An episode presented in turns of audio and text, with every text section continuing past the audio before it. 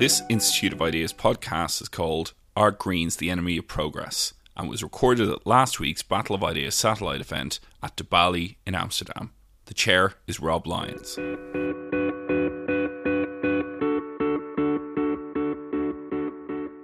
Yes, it's, it's great to be here uh, in Amsterdam again. So I'm, I'm Rob Lyons, I'm the Science and Technology Director at the Institute of Ideas in London.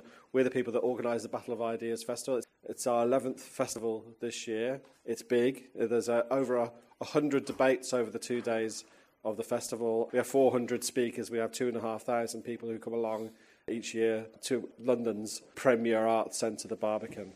So if you uh, have nothing to do two weeks on Saturday, then please come over and, and join us. Uh, I think this, this is a, a fascinating topic that uh, Marco's organised this debate on, and uh, he's got an excellent panel of speakers. Environmentalism is probably the most important political movement, or at least school of political thought that's kind of emerged over the past few decades. Green parties have been involved in, in governments, most notably in Germany. But more broadly, I think most people, I would say, are positively inclined to being green in one way or another.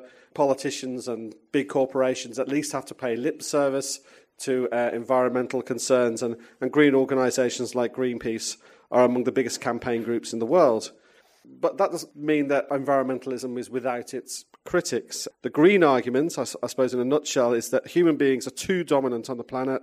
They're using up too much of our precious resources, polluting the air and the oceans, and destroying natural habitats.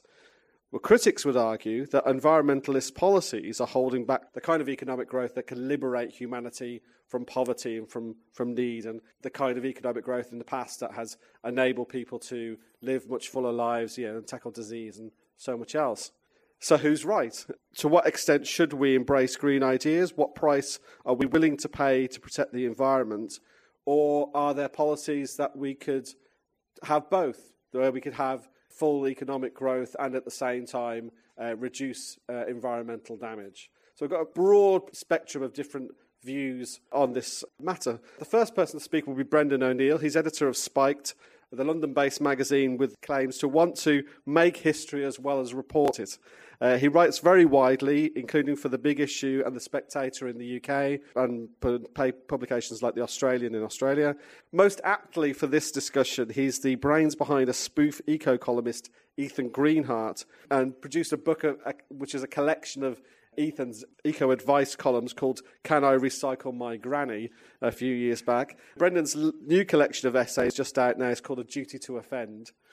Uh, the next speaker will be Frank Mulder. He's a writer, researcher, and journalist who writes about long term developments in the economy, technology, religion, and international relations. Uh, he works for a number of publications, including one of tonight's partners, and I'm going to try and pronounce this right, De Groene. No, did I go right? That's De Groene Amsterdammer. Okay, thank you. and his latest book, The Happiness Machine, I'm not going to do the Dutch title for that one, was published this year.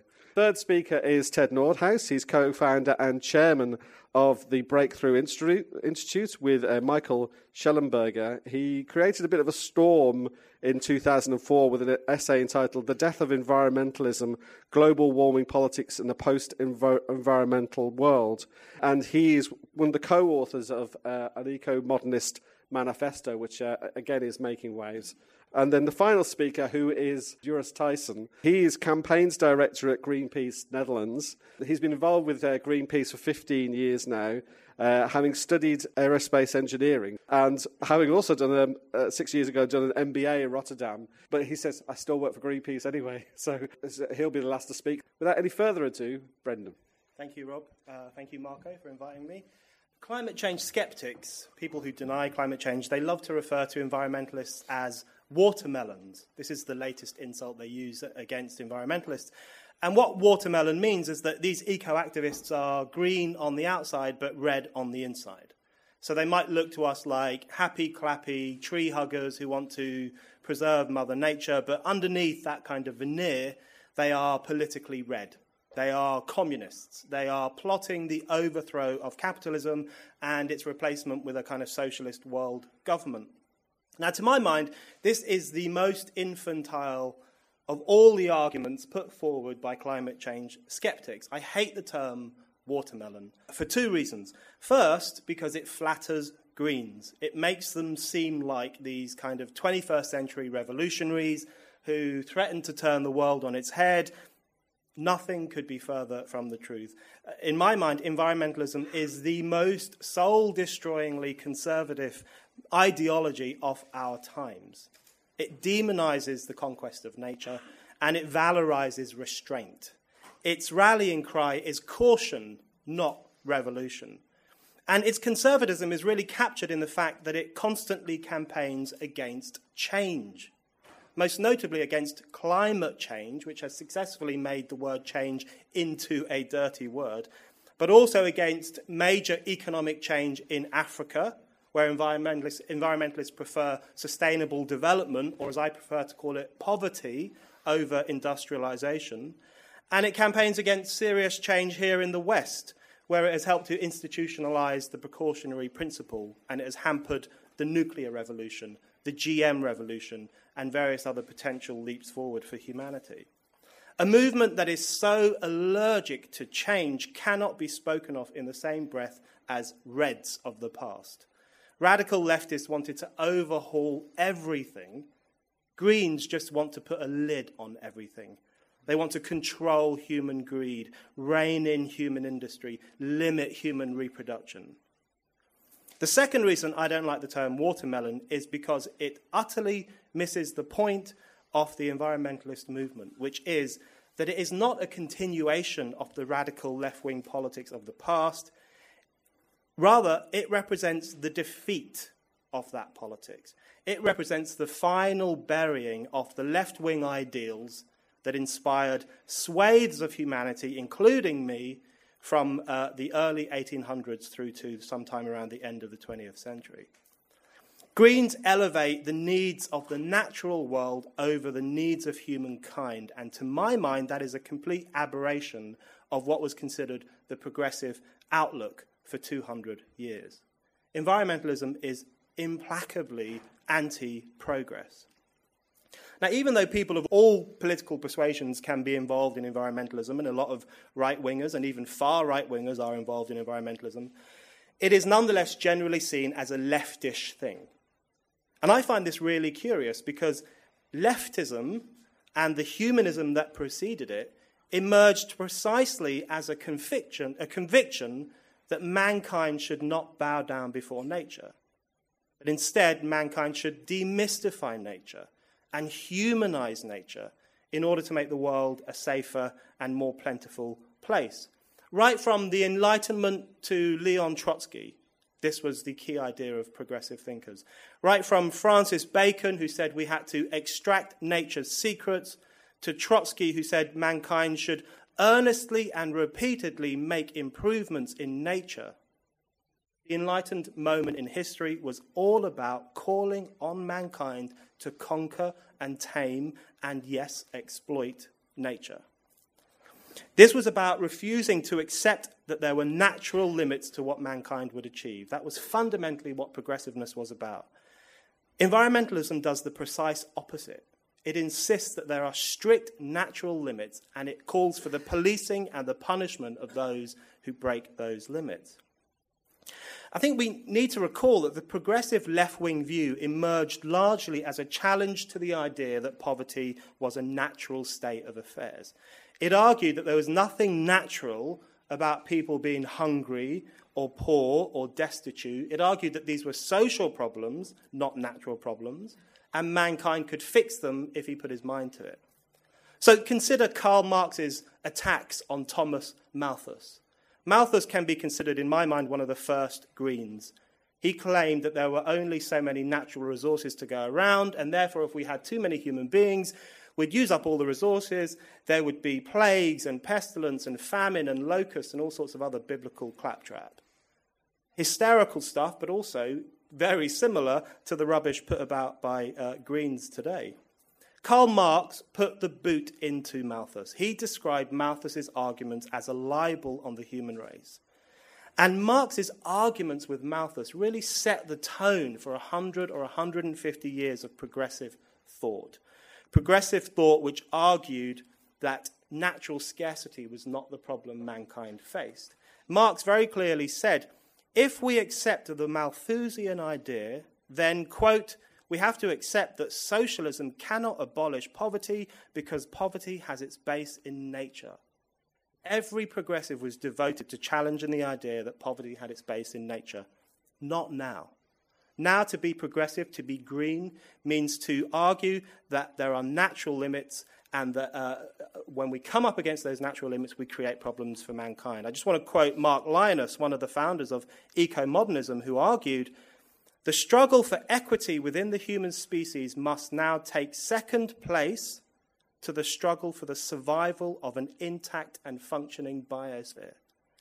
In other words, the progressive project of ending poverty, liberating humanity from want and reliance on nature, must take second place to environmentalism.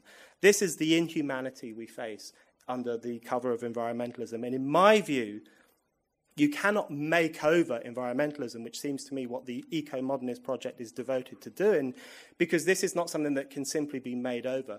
You have to challenge the political underpinnings of environmentalism, and those underpinnings are misanthropy, Malthusianism, the idea that nature is the cause of our problems, particularly our interference with nature.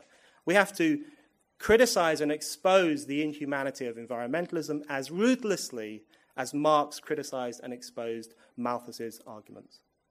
Thank you very much.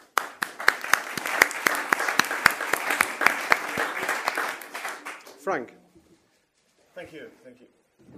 Well, probably you would like to hear a defense of uh, environmentalism now already. Uh, you're eagerly waiting for that, of course. But I was asked as a journalist because I can give nice side views on the subject. So I'm sorry for you. You have to, to wait with your eagerness a little bit. Because I, I, would like to talk about progress. What is the goal of progress? And uh, by what means do we want to achieve it? Fundamental in, the, in that debate is technology, of course. People often think of technology as a kind of tool, but technology is not just a tool, it's an environment. So today I spend my day, most of the time, um, in a kind of warm cocoon behind a screen I was chatting with people on the other side of the globe. And after that, I walked through a shopping mall. I was listening to synthetic music, trying to sell me synthetic clothes with posters with synthetic people made more beautiful by Photoshop. And after that, I went in the train to this place, and people around me were all immersed in their own world, talking to distant friends. Well, philosophers have coined this a hyper reality. It's a kind of artificial world that is meant as, a, as, as an improved version of reality, a kind of Disneyland, where we are not bothered by problems like hunger or rain or beggars or ugliness or annoying people. But there still are annoying people. For example, I live in a, in a neighborhood with many immigrants and poor people, and many of them are annoying and are difficult to, to relate to. But for me, it's even more difficult to relate to them because I, I spend my time in a, in a hyper reality and it's very hard to connect to just the poor people around me or to nature because the world is, my world is plastic and concrete. Well, the thing is, we are currently trying to roll out this hyper reality in the whole world. One example last year I visited a conference organized by The Economist, sponsored by Monsanto. It was about how to feed the world. They talked about hunger. But among all the speakers were just two people from the south, one of which was a farmer. In all the debates about how to feed the world, they talked about one thing efficiency and production. They didn't talk about biodiversity or redistribution or justice, only about growth. How can we make sure that farmers will be more efficient and more productive with our technology? And the farmers, well, I got the feeling that the farmers were seen as nothing more than an obstacle on the road to a nice, shining, efficient world. Well, the high tech agricultural systems that we need for this, that we are currently building, and as the Netherlands, we are actively exporting these systems, they will be completely disconnected from nature that is used for it, and also from the people and the communities around them. So it's also a hyper reality. And these systems are connected to growth. We can only roll out these systems if we can increase our means and our money, our tools, our power, Only then we can sustain these kind of systems. Otherwise, they will collapse. But if something becomes indispensable, like growth, then we are sacrificing other things to it. And that's the danger. We think that we can master growth, that we can master power and technology, but then they will master us. So, to summarize, we are creating a hyper reality where we have to feel happy all day, but we are cut loose from our environment. And secondly, we're also rolling it out in the world, and it helps us to take away obstacles, but we forget what it means for the poor, for nature. They are seen just as resources for our machine, resources for our systems. Well, so in the end, we swim in the means, but we don't have a goal anymore. The means, I mean, in the means, the tools. We swim in the tools, but we don't have a goal anymore. Like Jesus says in the Bible, we win the whole world, but we lose our soul. But I don't know if it's smart to mention Jesus uh, among progress thinkers. But, well, back to the main question. No, no, one thing. I think that some things are an end in itself, they have value in itself like nature or relationships or silence or virtues or justice. This is the good life. But that is different from feeling good. So, are environmentalists hindering progress? Well, I really hope so. Because progress, in the sense of maximizing our wealth, or maybe for smarter progress thinkers, maximizing the amount of happy feelings in the world, that's dangerous. And also, some environmentalists are tempted to frame their green ideals into this progress story. They say we have to save nature because it's useful and otherwise we will die. I don't find that very inspiring. But I think environmentalists who, who can show us how valuable nature is in itself, how valuable uh, justice is in itself, how that is part of the good life, I think they are necessary prophets in a world where everything is seen as useful or not useful.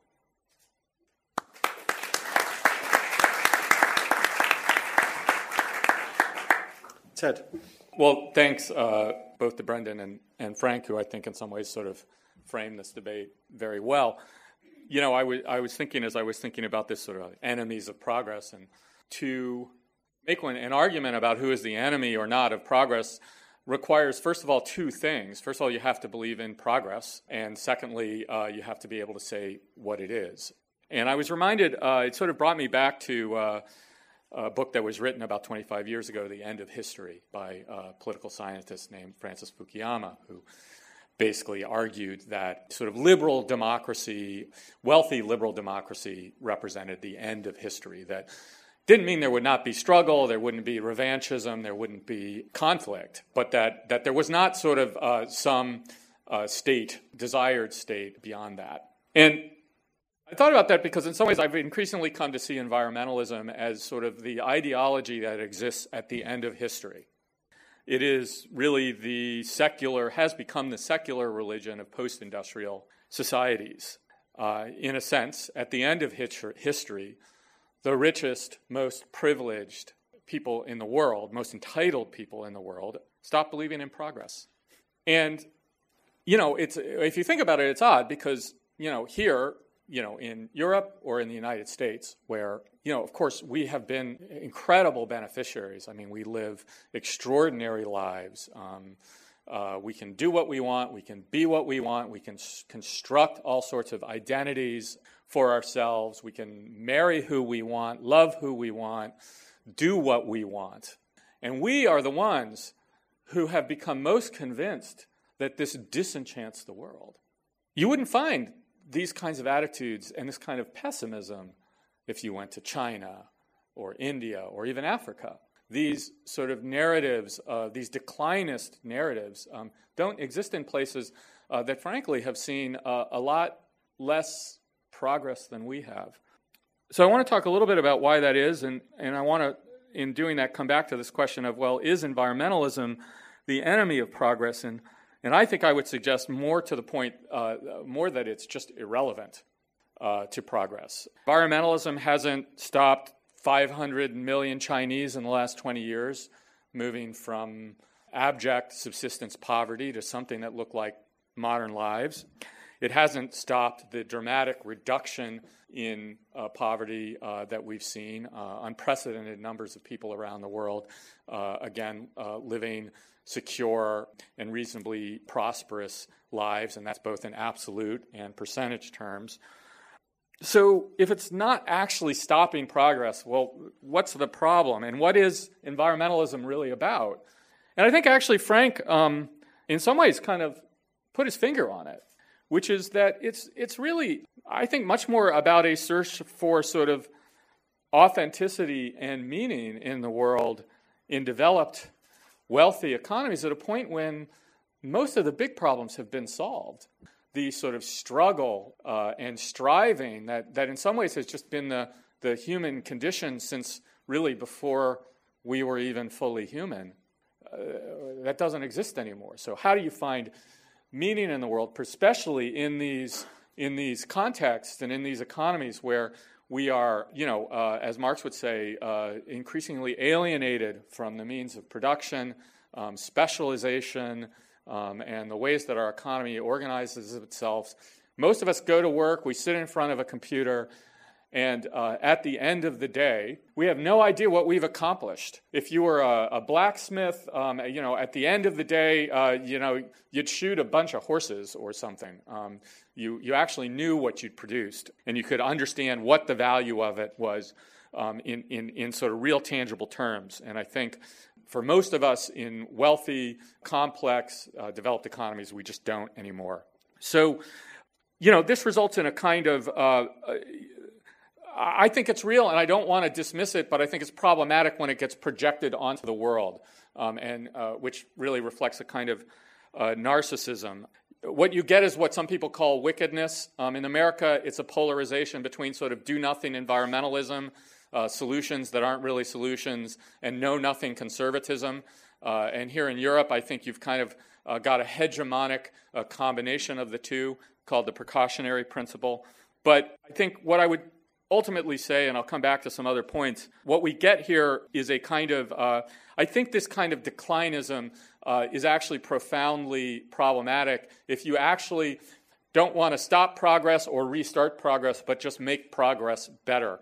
Because if you don't believe in the future, you can't build a better world. And you certainly can't be uh, good partners to the billions of people who are still at the very early stages of the same journey towards freedom and prosperity and security that everybody in this room has long since traveled. Okay, so. thanks, Ted.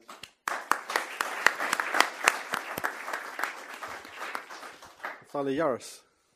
So I know why I'm invited um, which is good. So, um, the future we want to see, the future I would like to see, is where we live in houses that use very little energy because they're very well insulated. And the energy we use, we capture from the sun and we store on the ground in the summer. And in winter, we pump up the warmth and we warm our houses. And therefore, we don't need natural gas to heat our houses. We don't need wood to heat our houses. We don't need anything. We just need to store the sun and have insulated houses. That's one thing we want to see. But it's not enough because we also have industry and we have transport and we have other stuff we want to do to have comfortable lives. So, what we also need is massive offshore windmill parks. Far away, beyond the horizon, that you can't see them, and where the wind blows a lot stronger than what that it does on land. And you need a grid that can actually get those, that energy to land, to the people that use it. And when it doesn't blow, you need, of course, other forms of energy. So, for example, we also need a power grid from the south in, in Europe to the north, where they use concentrated solar power, something that exists but not on a large scale yet. So, we also need that to power our houses and power our industries. So, that's the, that's the future we want to get to, because we think um, there's a limit to this planet. And there's one very clear problem with our energy system, and that is that we should stop emit too much CO2. And therefore, massive change is necessary. We have to completely throw over our economy and how we arrange stuff in the economy and how where we get our energy from. But then there's a future possible that I just described. And there's been countless scenarios by us, but also by others, saying that is the way to go and you can live without emitting CO2. That's one future we would like to see. Another one is a future where we have an agricultural system producing our food, uh, but in a different way than it's happening now. The, so, what we would like is smaller patches of land where different uh, crops are being grown, so there's diversity in our agricultural system. But it's not just agriculture. So, in between the agricultural pieces of land, you have flowers. And why do you have flowers? Because that's where the natural enemies are of the, of the, the bugs that attack our crops. So, instead of using pesticides, we use nature. Nature works with us to produce our food in a productive but in a safe way. So, we don't have to use pesticides that give us cancer or pesticides that kill the bees or anything like that. So, is this environmentalist against progress or against change? I don't think so. I think what I just described is a revolution in our energy system and in our food system. And every day again, I get up to work to get that change done because I think it's essential if we want to live with 9 million pe- billion people in a nice way on this planet. So I guess what we need to talk about is what is progress? And I hope that the chair can help us today that we try to do this based on facts, not on just ideas, but we need to fact check the ideas that are being postulated today. So, to give you a few examples, one of the things I really do not think is progress is that Shell is going to the North Pole to drill for oil. I don't see any progress there. So, I'm very glad with the announcement this week of Shell that because of lots of reasons, but among others, seven, seven and a half million people um, told Shell not to do this. Because I don't believe we need the North Pole oil to drive in our lied about Volkswagen, and that's the only way to have my transport. I think the way I can have my transport is with a train that runs on green power. I think I can have a bike to go to work. I think there's lots of other ways in which we can organize ourselves to have a sustainable way and still have the transport that we want. I'll give you another example. Last year in November, I was in India. One of my colleagues invited me. And he took me to a village where people live and they farm, and what they would like is to get a grid connection. So, what's very natural in the Netherlands and in Europe is that you have some power in your house, is not normal for hundreds of millions of people in India. So, this village applied to the grid and said, Please hook us up to the grid. We would like to get some electricity. They've asked for that for 10 years, they didn't get it. Then we came in with some partners and we put solar power in the, in the, in the village, creating its own grid. And now these people have, not a lot, but some electricity in the houses. And they're happy as can be. Because now the day doesn't shut down at 7 o'clock or 8 o'clock at night when it's all dark, but they have some light, they can study, they can do some other stuff, they can be productive in the evenings as well. And what you see is the what the current government wants is they want to build more coal-fired power plants. And what they say is, we want to do this to give light to these poor people. But in fact, what you see happening is when they build a coal-fired power plant close to the cities, all the power is being consumed by the cities. And the, po- the poor people don't really profit from it, or don't profit from it at all. So what you see is that, sure, it's progress, because there's a new coal-fired power plant polluting the air, producing more electricity, but it doesn't bring prosperity or progress to people that really need it. So, yes, I believe in progress, and yes, I want it, but I want the right progress. I also want progress for the people that don't have electricity at the moment. Another example, very known, is that um, in the Netherlands we produce lots of milk, and then with the European subsidies, we can ship that milk to Africa and give people uh, cheap milk. Is that really progress? Because basically, it's not worth for the local farmers to grow their, or to, to make sure they get their own milk and sell it on the market because we outcompete them with subsidy. I think we can give more subsidy and get more farmers here to produce more milk, but if that's really the progress that we need, I don't think so. I think that's also, huh, Piketty had a, a, a very famous book by now, but I think he showed in his research very clearly that the current system only makes sure that the wealth get wealthier and the poor get poorer. So we really radically need to change the current system, I think, because I think getting the rich richer and the poor poorer is not progress. I think we also have to look at how we divide progress equally amongst uh, the population on this planet. And lastly, what I wanted to say is that what we need to watch out for is that we think in what is progress for this planet and not in what is progress for some businesses. So what I hear a lot in when we talk about progress is actually that I hear a business model. So I went to a, an executive MBA in Rotterdam, and what you learn there, what they teach you there, is that the only thing that matters for a company is money. Of course, we knew this. That's not a surprise. But the second thing they teach you is that you have to think about what is your lasting, your what is your competitive edge compared to your competitors, and how do you keep, how do you stay competitive? To give you an example, what is very easy to stay competitive is to build a coal-fired power plant and sell that power to the people. There's no one else who can sell you the power, so they can charge you extra. It's a monopoly. It's a very good business model. So they're very, very afraid that this business model will be thrown over if everybody installs solar panels on the roofs, which is exactly what you see in Germany. So the majority of renewables in Germany is actually being done by farmers, by local people, not by the big utilities. The big utilities will be the losers in the game in Germany because they were too late. They thought we will keep on with nuclear power plants and coal-fired power plants, and they are losing at the moment. So they're fighting back, and they're saying, no, no, this is not progress. We need our plants. The same is, for example, with GMOs, genetically modified organisms, or with pesticides. Us is being told that the only way to feed 9 billion people is by using pesticides. It's not true. So, six years ago, the UN said, hey, there's 9 billion people coming to this planet in 2050. How are we going to feed them? And they said to 400 scientists, sort out how big this problem is and what the solution is. And these scientists did it, and they came up with a very good report saying, we can feed all these people, but we have to do some stuff differently. But GMOs is not really the solution.